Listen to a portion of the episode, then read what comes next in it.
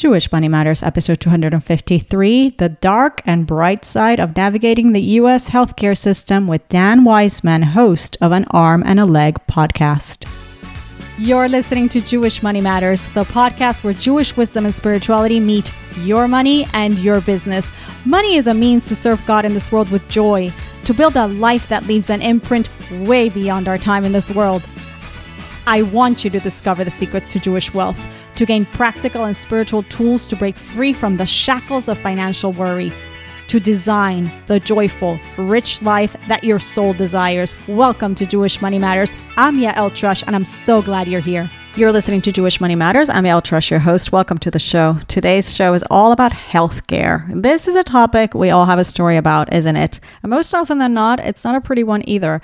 Dan Weissman is with us today. He's the host of an Arm and a Leg podcast where he takes one of the most complex, frustrating, and frankly depressing parts of financial adulting in America, the cost of healthcare, to produce a show that's informative, entertaining, and empowering. As Dan notes today, among the darkness, there is some light. Uh, we'll also discuss things that we can do and should do better to protect and look out for ourselves. More about Dan before creating an arm and a leg, which has won numerous awards. He worked in public radio as a reporter for Marketplace and Chicago's WBEZ. He's written stories in outlets like 99% Invisible, Planet Money, Reveal, Code Switch, Morning Edition, and All Things Considered. Here's Dan Weissman.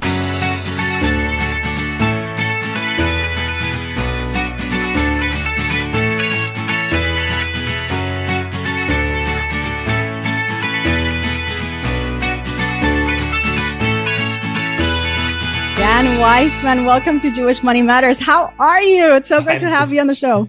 Thank you so much. I'm great. It's great to meet you. I was just chatting with you that I would spend the day in your hometown of Chicago, where I hopefully will spend a lot more time in the coming years.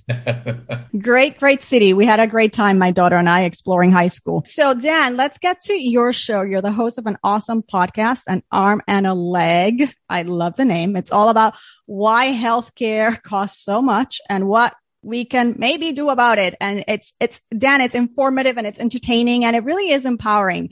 Um, I'm becoming kind of an arm and a leg junkie. oh, thank you. I'm so happy to hear that. How did you hear about the show? I actually heard about it through Farnoosh. Oh, yeah. Yes. Great. Yes. Great. That's how I found out about it. So before we get to the topic of an arm and a leg healthcare in America, I have to ask you then, why a podcast about healthcare? Because I know you have, beyond the fact that you have an impressive career as a reporter, what was there some sort of personal impetus for this? Yes. Yeah. I mean, there was. And it's also a topic I had kind of been pitching for my a long chunk of my professional life. Um, oh. Um, because as a reporter and as a person, you just can't help running into it, right? Mm-hmm. I mean, the, the mm-hmm. shows this is a this is a problem that affects all of us, and you know, if you're lucky, it's something you might have some anxiety about, or occasionally like, I'm being charged three hundred dollars for this. Like, why? Um, mm-hmm. But you know, mm-hmm. for many people, you know, being charged an extra few hundred dollars something is like, you know, that's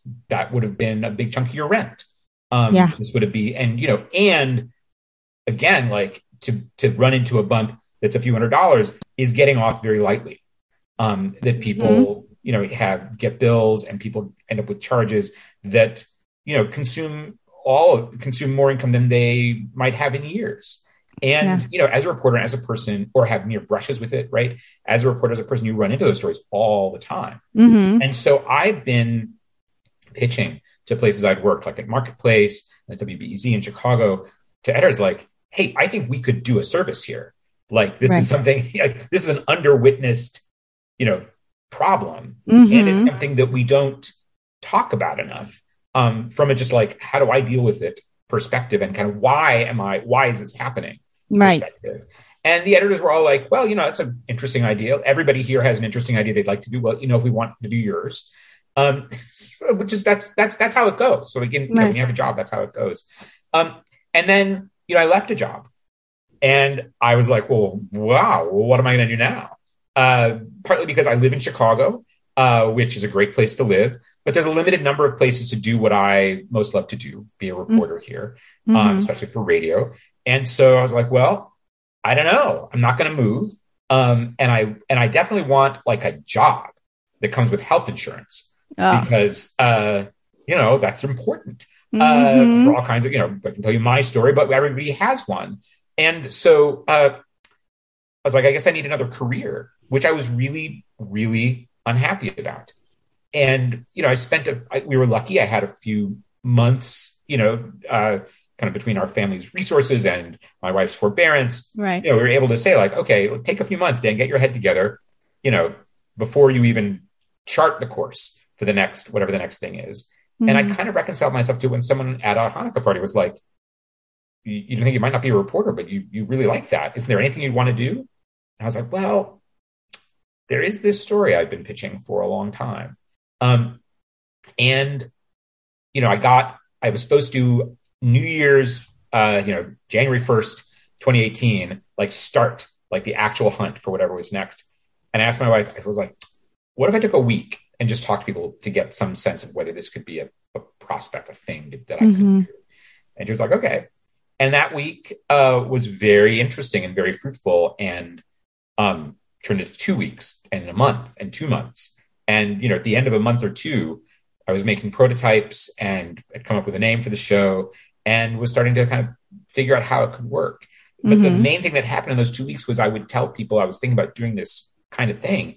And everybody that I talked to, you know, people who were uh, just, you know, a, a, another dad on the playground or my friend who's a real estate developer who had, you know, has a head for business, you know, a friend who, who was the host of a very successful show.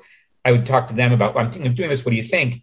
And, you know, they had various opinions about whether this was a smart idea, but they were all like, oh, well, yeah. Did I tell you about this thing that happened to me? And all of the stories were hair raising. Yep. And I was like, you know, I think the audience for this show might be bigger than I thought. Mm-hmm. Um, so yeah. That's the personal that maybe I have a long story, but that's the personal story of how I came to do this. So wait, but what happened with the healthcare question? oh, with my healthcare question? Yeah, because one of the things that was holding you back was that you needed health insurance. So were we relying now on your wife's health insurance? Is that what ended up happening? Well, you know, she's a solo entrepreneur, so it had been my job uh, right. for years to have the kind of job that came with health insurance. Okay. And so we decided um, to kind of give it a year that we, you know, through Cobra, which okay. is where you leave a job and you can still, you kind of pay the whole thing for health insurance from that job for a year and a half. Mm-hmm. And we figured that would see us through 2018.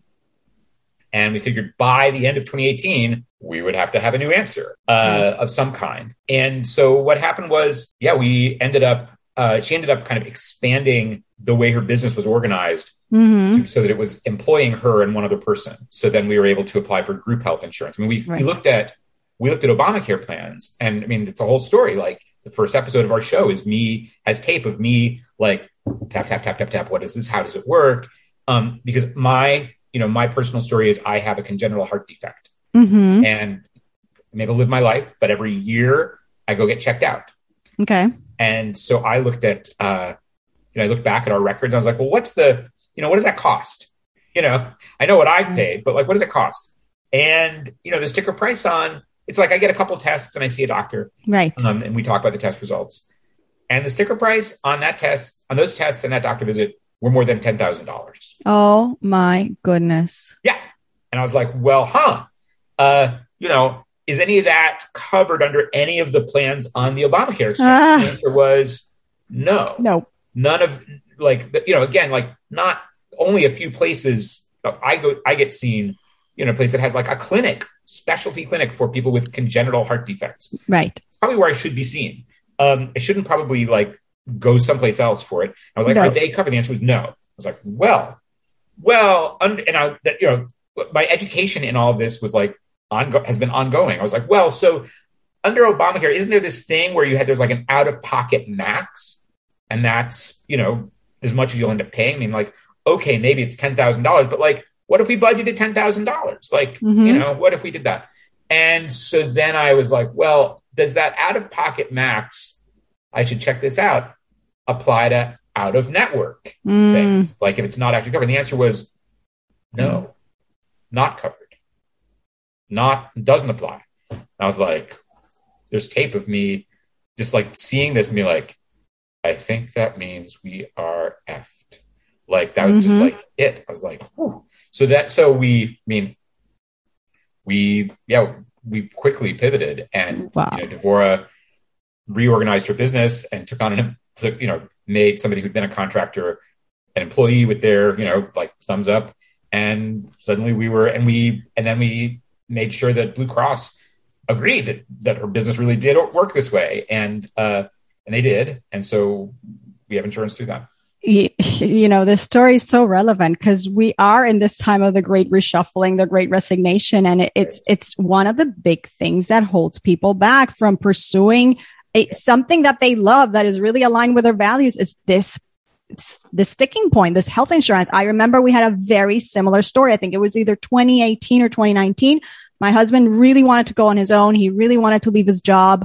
I'm a freelancer. I have online courses. I have this. I have that. We were relying on his healthcare insurance, his health insurance. Let me tell you, Dan, the amount of hours we spent in trying to navigate this. Yeah. It was insane. I think there were spreadsheets involved. yeah, of course there were. Yeah, of course. And then at some point, we just said, we're going with this one and we're going to pray for the best and we, we really had to spend time studying it because I mean, we were getting pitched these things that I was like, Matt, this won't cover the, the doctors that I rely on and that I rely on for my children. Like it was complicated. Oh yeah. Um, and so, you know, I don't, I don't know that is there, is there, is, what else is one to do here? it's no, it's, it's one of the worst things, right? Like the, just recently, a week or two ago, I guess, you know, the feds came out with some very detailed, arcane guidelines um, regulating about health health insurance regulation. Okay. And you know, a nerd that I follow, you know, who does this for a living, was you mean a fellow nerd? right, a fellow nerd. I mean, she, but she's like a super nerd about this, right? He's professionally a nerd about health insurance regulation, and she was uh-huh. like, "Hey, this just came out," and she had a whole little thread like, "Well, this and this and this." You know, and I responded like, you know, I ha- I take a little bit of nerdy pride in being able to say, like, after a few years of, of learning about this, I understand about half of what you're tweeting here, mm-hmm. but it like completely sucks that yeah. really all of us would need to be able to fully understand it just in order to be able to answer basic questions of like, what does my insurance actually cover? And am I right. being screwed here? Is it illegal what right. you're trying to do to me? Because I, I don't, because like the, right. the people at the insurance companies, like when you get when you're evaluating, you know, a health insurance plan, you're evaluating a a financial instrument. Right. That's exact that's I would say is exactly as complex as like a derivatives complex. Mm-hmm. Mm-hmm. And that mm-hmm. has been designed by an equally expensive team of lawyers and economists and actuaries. Um, and all that sophistication is on their end.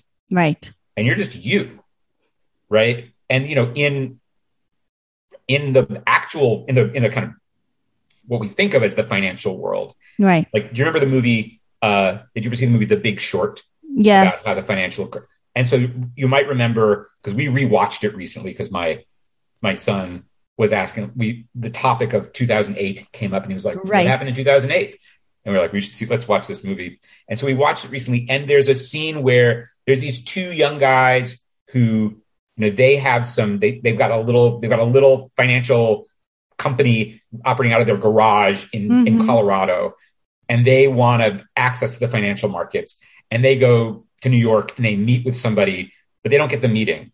Like the guy the, the person they're supposed to meet with sends his assistant down to the lobby to say like yeah in order to uh, play in this casino that we operate you need to have you know this many gazillions of dollars up front.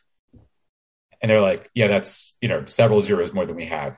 Mm-hmm. Uh, they're like, that makes us look kind of stupid, right? He's like, it's not great. Yeah. But like, you know, there are rules that prevent ordinary people um, from being having to enter that kind of casino. Yeah. When yeah. you're, you know, it's just for play, basically. Yeah. But when it's yeah. our actual just lives online. It's our lives. We're, expect, we're expected to just walk in yeah. and just like pick something off the menu and and hope that we'll be okay. Yeah, on so many levels, it's worse than the financial services industry, right? Because the financial services industry also is notorious for making it super fancy and complex so that you don't know what you're getting yourself into. Yeah. We know all the stuff, right? Yeah. But this is that plus it's not just your money, it's your money and your life. Yeah.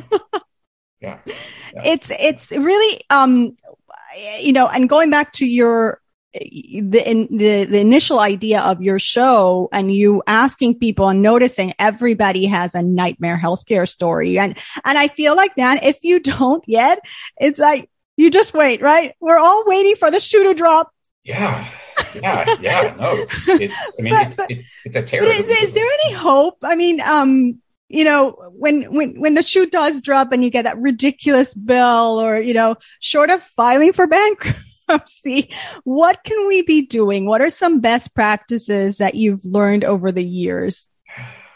So a couple of things, mm-hmm. right? One is, um, you know, sadly, we, you know, we're not going to win them all. Like there are things mm-hmm. that we don't have answers for, but you know, things are so complex. There are kind of ways forward mm-hmm. sometimes, and the people that I've and I've ended up, you know, making a bit of a specialty and kind of talking to people who have found their way mm-hmm. and have found a way to help others.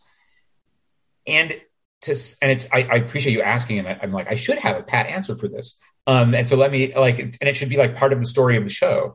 So let me, let me wing it here. So there's a woman named Laurie Todd who had a, had a very, very daunting cancer diagnosis.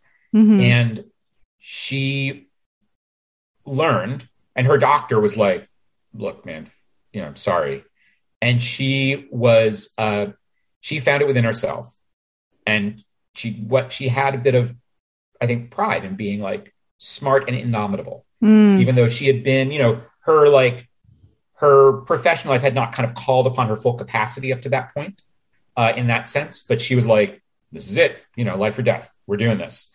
And she like got herself very familiar. She learned to read the medical literature about her can- her particular cancer, and she found that there was an effective treatment. Mm-hmm. There were a very limited number of people who specialized in it, and she went back to the doctor, and the doctor was like, "Nah, there's." I, and maybe and maybe this is what had sent her off to the library to really learn. He said, because the first thing he said, I think this is before she did the research, he said, There's no treatment for what you've got. And if there were, they wouldn't pay for it. Mm.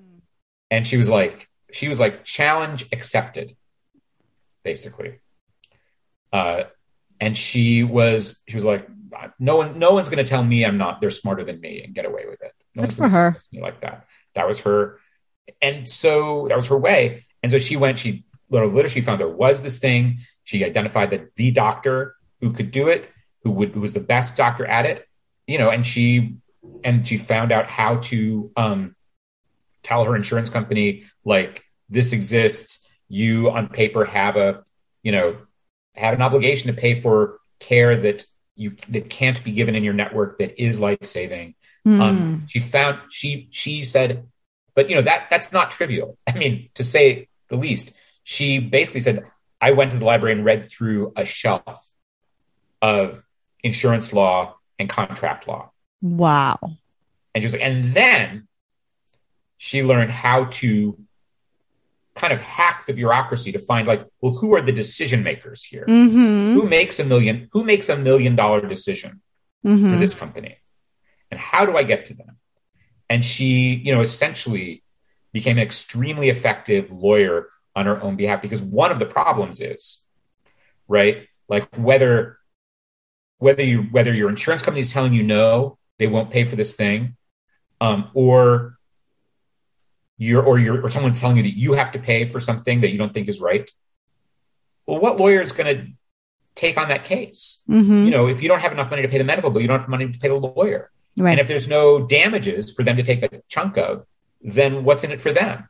Um, and so she basically became, you know, her own super lawyer. Mm-hmm. And very, I mean, and very, very quickly because she was on the clock, like, got it done, got it reversed, got the okay. Um, And after she recovered, um, she as she was recovering, she got a note from somebody because she was on, you know, there's message boards for any disease you might have. Right. Um, and it's a tighter knit community for less common diseases. And someone was like, Hey, I heard we I've heard a lot about your success on the cancer board. Do you think you could I'm in the same boat? Could you help me? And she was like, What do we got to lose? Okay. Mhm. Uh, and she did it for him. Wow. And she's now done this. That was almost 30 years ago. She's now done this 30, maybe almost 20 years ago. And she's Mhm. now done this hundreds of times for other people. And she's wow. learned even more about how all this works. But like, it, it shouldn't require, like, that's, that's the maximalist case.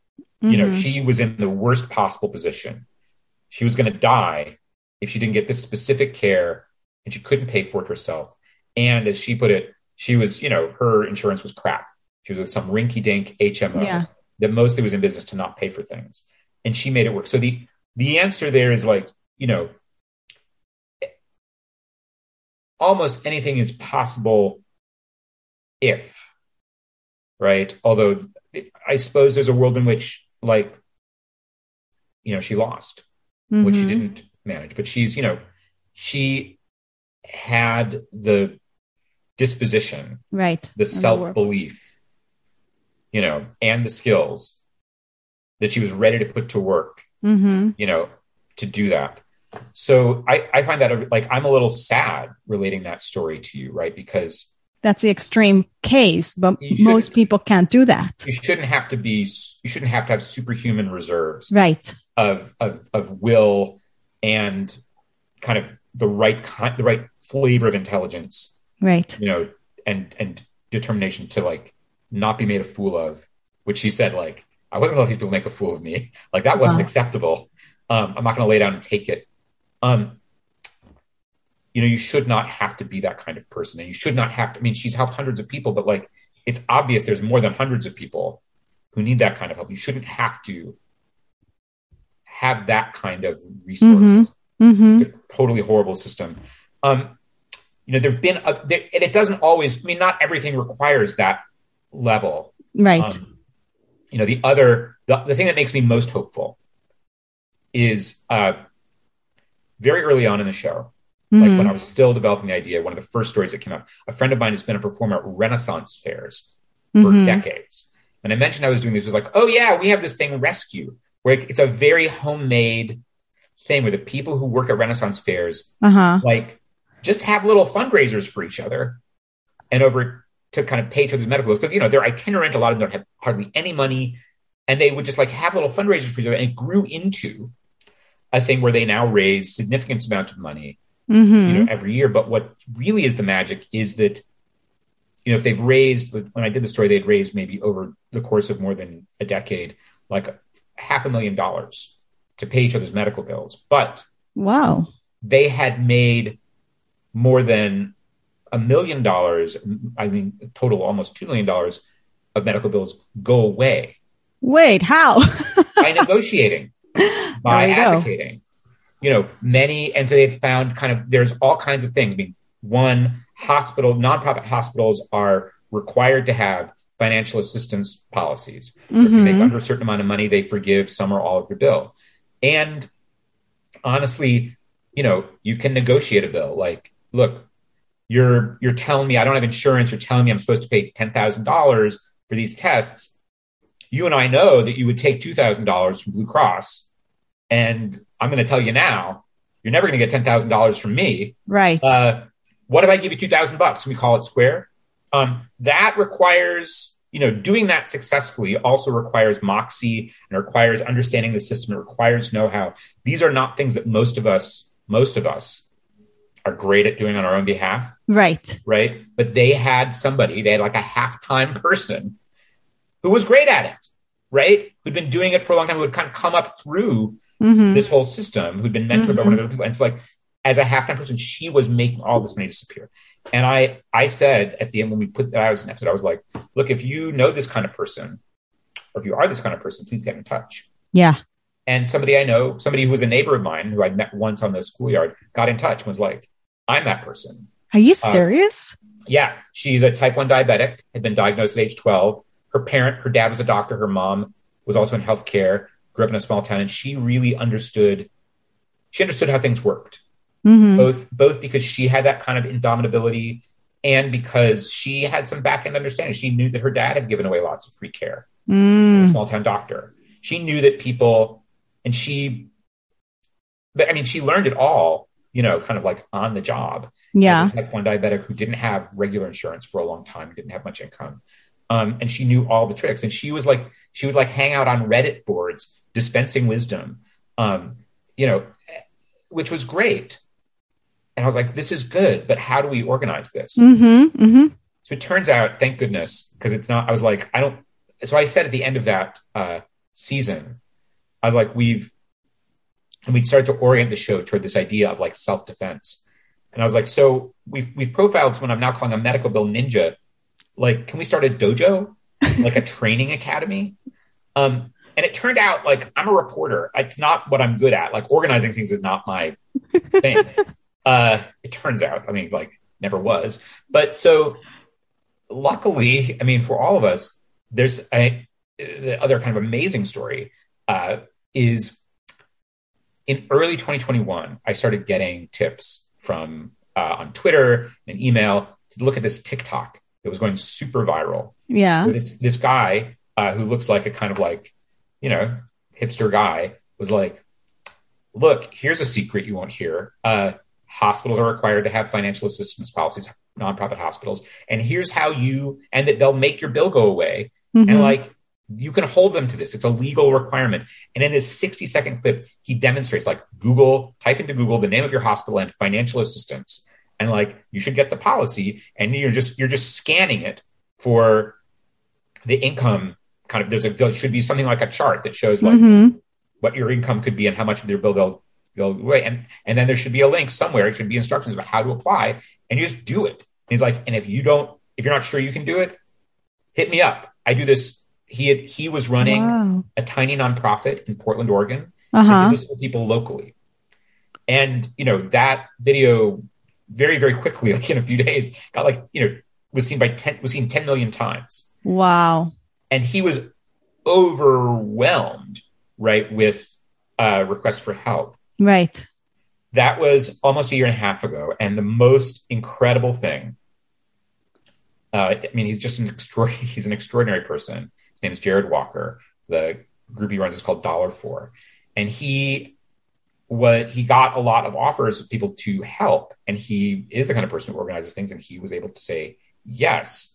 And so within six months those people had you know working with him like organized a database that included the financial assistance policy for thousands of hospitals nationwide everything that they could find which in some cases was on the website. In some cases they were like they had to make a lot of phone calls. Mm-hmm. and they had crunched that into a database so that and then built a website around it. So you could which is what you know they kind of scaled up what he had had going in portland oregon which he had built you know for local hospitals uh, where you could say like i went to this hospital my bill is this much this is my income and it would tell you like you're probably eligible for financial assistance do you want us to help you Wow.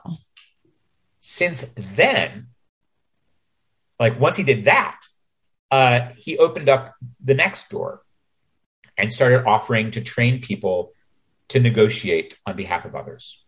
Because sometimes you just have to fill in a form, and sometimes it requires a little elbow grease Yes. and know how.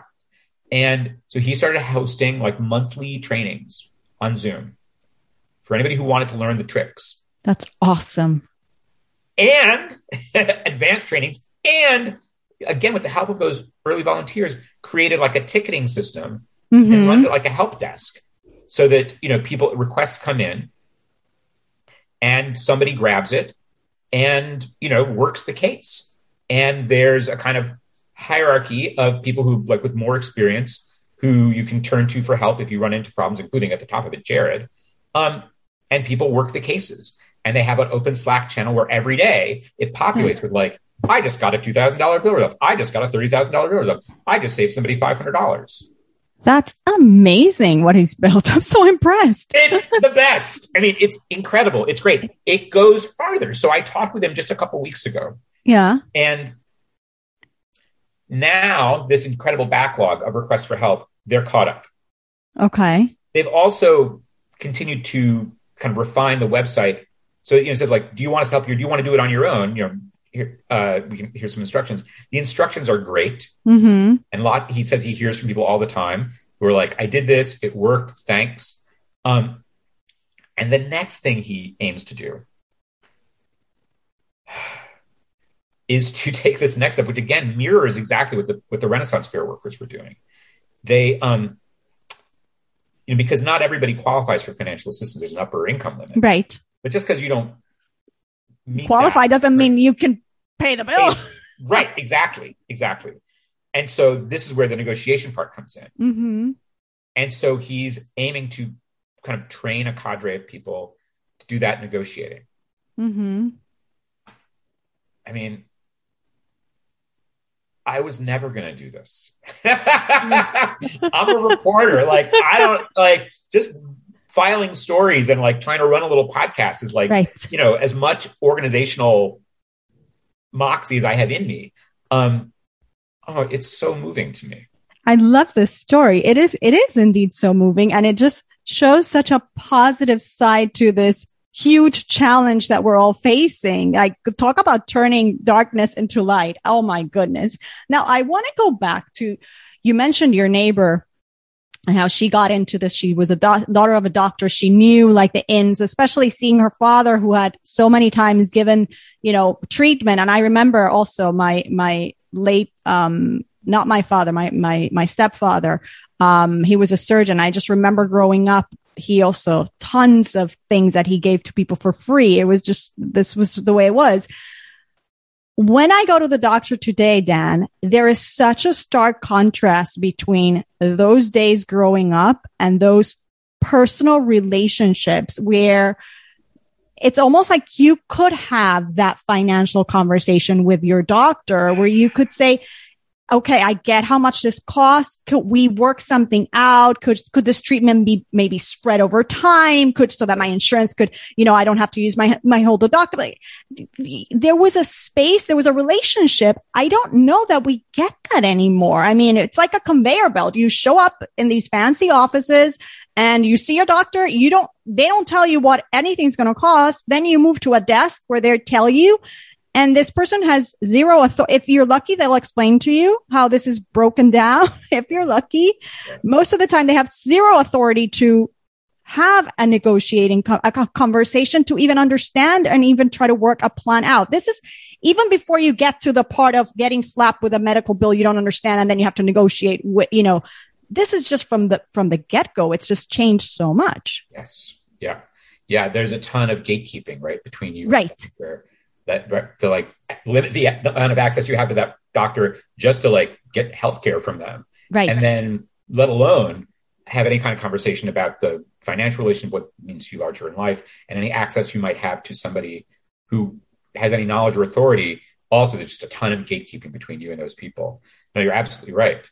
Yeah, it's terrible. Um, I mean, I've been learning, right? And mm-hmm. Jared is becoming more and more expert at like, there are ways, right? But it just takes mean, it takes the kind of, I mean, it takes the kind of persistence that most of us frankly don't have time for. Yeah. And you want somebody, I mean, I think what's brilliant about what Jared is doing, what the Renaissance Fair folks have done, it's like having access to somebody, having somebody who's your ally in that, mm-hmm. who's been there before. Yes. Right. Because it's also true that like, I'm just trying to live my life. And I, by the way, I'm sick. Like, I'm not really at my peak. Yeah. You know, and and like and managing a job and children and right. life Right. I have I, I had a to-do list before. Yeah. And that's also like piling up on me while I'm sick. Like, how am I supposed to like become an expert at this? Mm-hmm. Um no, it's it's uh I mean, it sucks. And, you know, I think it and it, you know, it sucks that we I mean, you know, there's like the darkness and the light, and there's also like the darkness in the light, right? Like it's mm-hmm. horrible that there's any need, one, for someone like Jared to do the things that he does. Mm-hmm. And there's and the prospect, you know, him scaling up what he does to kind of solve our whole problem. Mm-hmm. I mean, let's see how far it goes. But it right. also seems like the scale of of the of what we're talking about. This didn't happen overnight and it didn't happen by accident. Mm.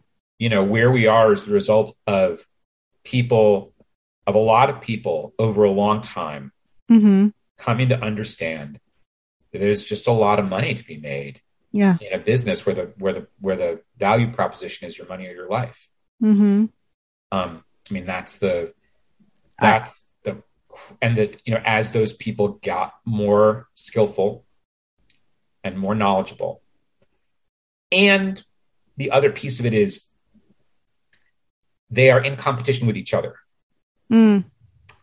That you know if you're a hospital or a doctor's office, you are uh, negotiating for payment with an insurance company Mm-hmm. and with the federal government, right? For with Medicare and Medicaid, both of which are, you know, there are who who are on the on the insurance company side. I mean, they're trying to like minimize what they have to pay you Right. any way they can.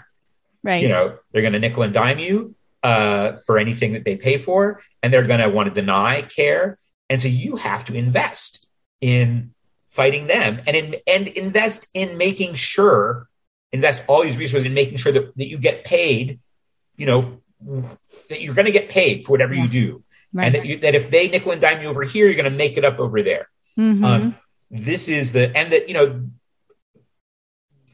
the government is here kind of wanting to police you to make sure like look you can't not give this care and you have to you know meet these standards and like sometimes they're responding to the contortions that you've already had to do to meet the challenge over here from the insurance people mm-hmm. um, it's you know, and when you get into medicine, it's you know now you've got more. You've Yeah. got the pharmaceutical Pharma. company over here, the insurance company over here, and you've got this whole class of players called pharmacy benefit managers, which are kind Uh-huh. of middle people between the pharma between the pharma company and the insurance company and the drugstore and you. Mm-hmm. and their and their whole deal is getting is making a profit by being a middle person entity between all of them. And they uh again all of it mean it's it's all a bunch of sharks. Basically amount becomes a bunch of sharks. You know fighting each other over who's going to get to take the biggest bite out of you because ultimately we're paying for all of it Mm-hmm. You, you, after hearing you, I'm thinking, why would anybody want to become a doctor nowadays? Between the cost of student loans and you're going to have to become a shrewd businessman, you Right. won't really be practicing health.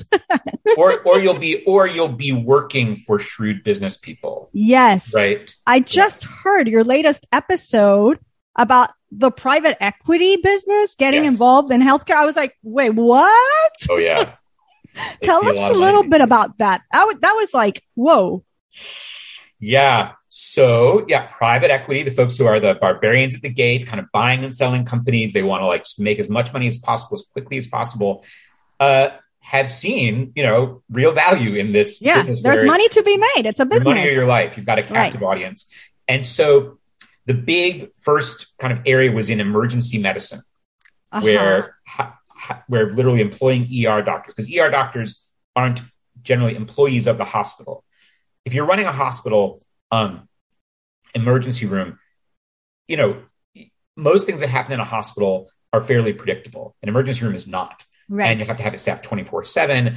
Um, It's like running a twenty four hour diner, right? And if like the fry guy doesn't show up, you got to have somebody who's going to fill in Mhm. and this is true for everybody in that ER.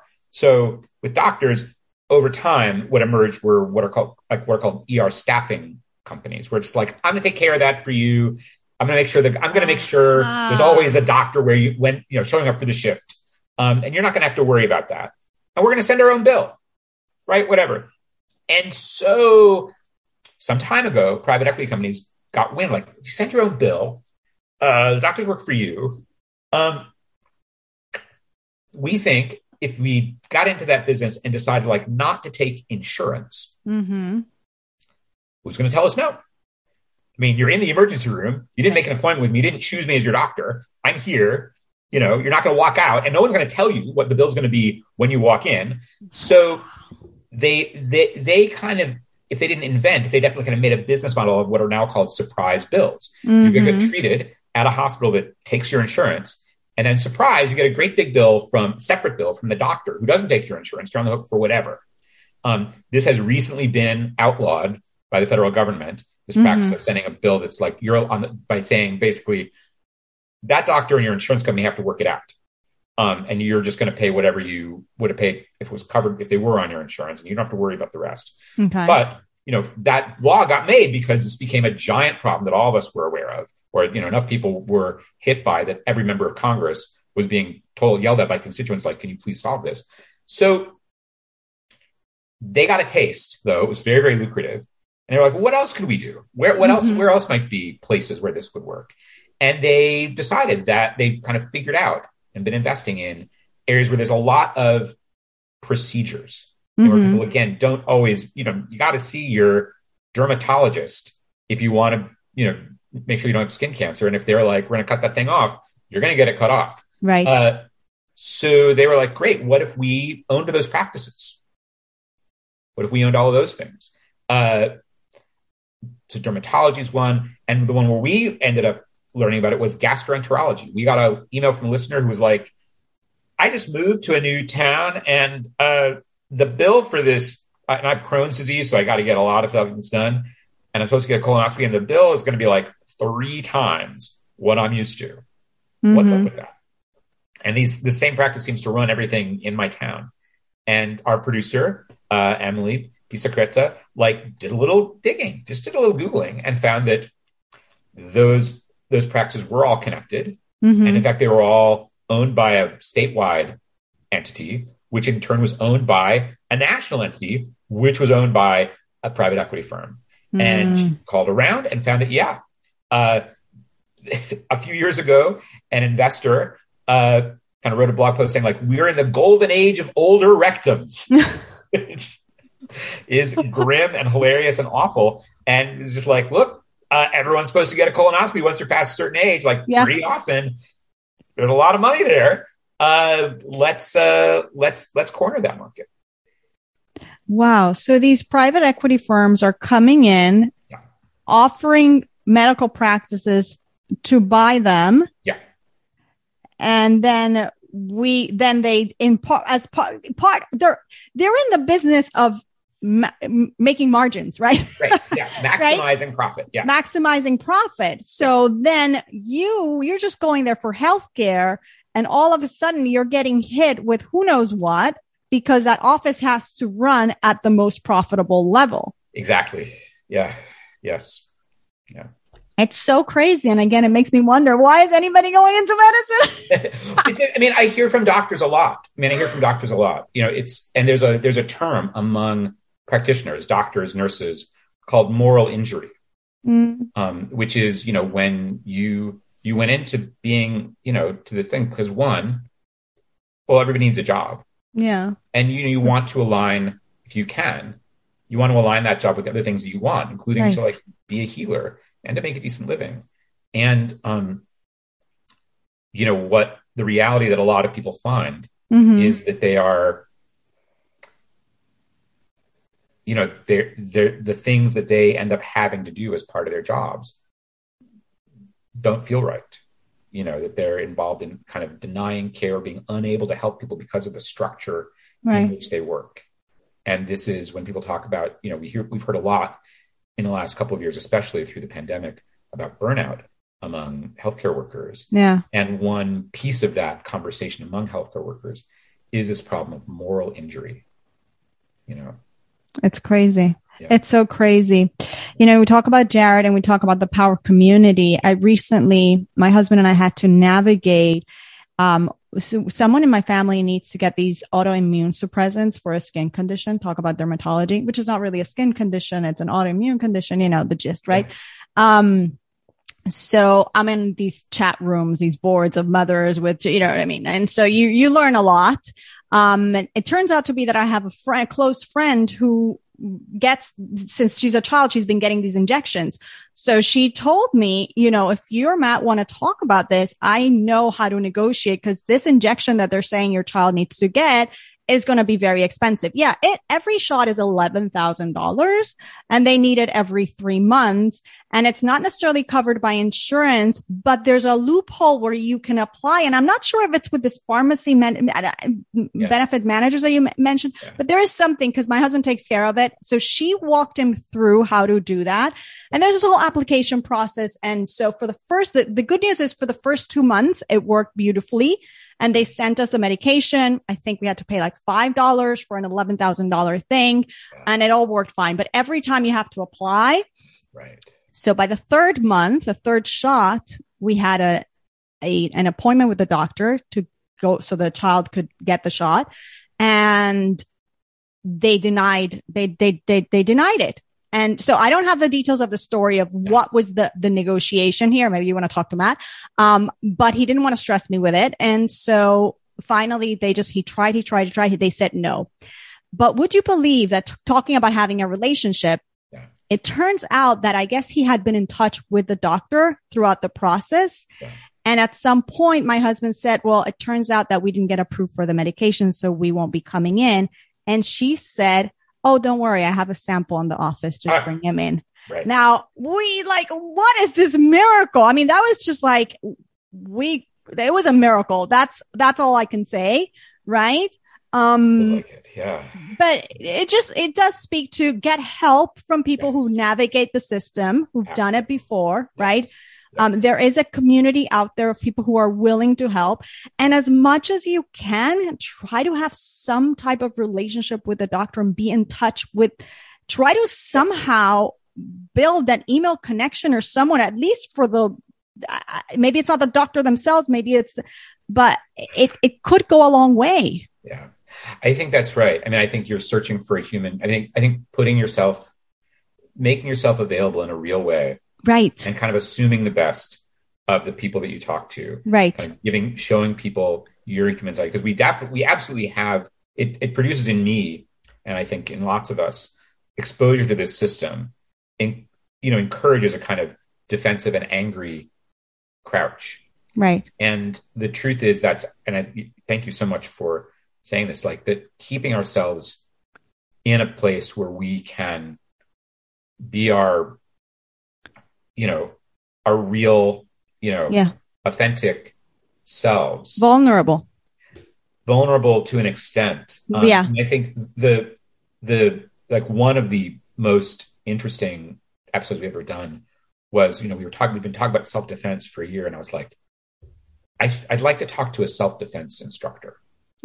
okay. And there's, there's a whole, there's a whole kind of school of self defense that's kind of primarily pioneered by women practitioners mm. um, and is often kind of taught by and for people who identify as women uh, called empowerment self-defense mm-hmm. which has to do with not just learning to kind of kick and punch um, but also and more broadly to kind of defend against all kinds of encroachment harassment right? How to basically stand up for yourself how to enforce your boundaries. And you know in order to do that you know you need to learn to center yourself mm. ground yourself and believe about yourself that you're worth understand about yourself that you're worth defending. You have to kind of be in touch with that part of yourself. And there's also tricks right in, in the interpersonal stuff mm-hmm. where this woman relate the person i talked to you know relate a whole story of her own where she was appealing something and she called, you know, this kind of state watchdog was supposed to help. And the first thing the person said to her was, she said, I need to learn about how to file an appeal. And the first thing the person said to her was, Well, I'm sure you missed a deadline.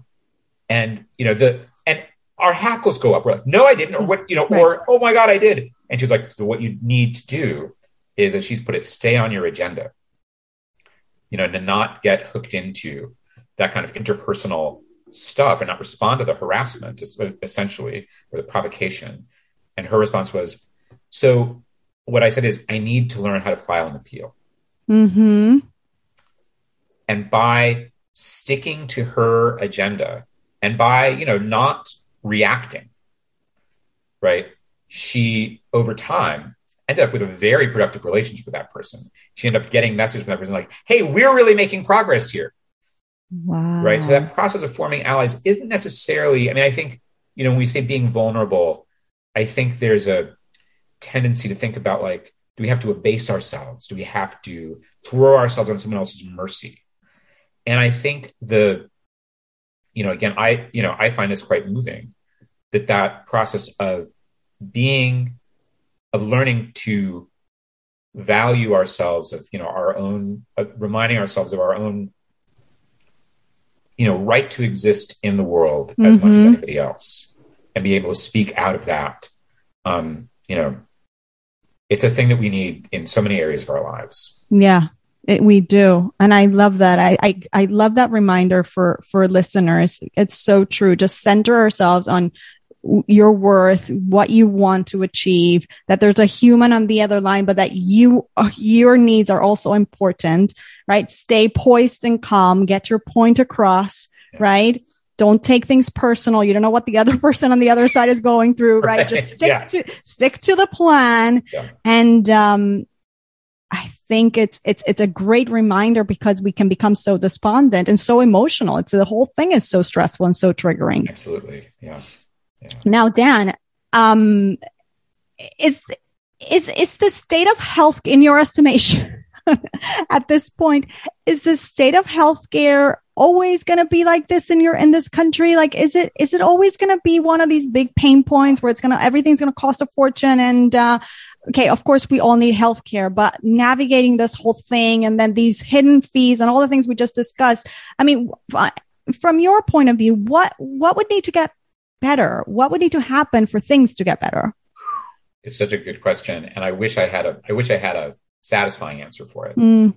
because you know the powers that be, all those the sharks, yeah, right. Among the investments they've learned how to make is investing in lobbying and campaign mm. contributions, rigging the system in their favor, um, mm-hmm. or kind of you know getting lobbying hard, advocating for their interests, and because they are actually in a battle with each other, they're very good at saying, you know, the pharma industry is very good at saying, it's not us, it's the, ins- the insurance. Oh no, there's a shark over there. The insurance company is doing bad things, right? Mm-hmm. They're very good at pointing the finger at each other.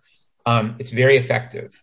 So, you know, I think of it as a problem, you know, akin to, you know, climate change and akin uh-huh. to our whole, you know, big problems in our political system, the, the influence, the, the way that that people with money and power and entities with money and power have such outsized influence. Mm-hmm. Um, you know, I think that it's it's uh, it's hard to see whole scale, you know, sweeping change, right, without some broader realignment. Mm-hmm.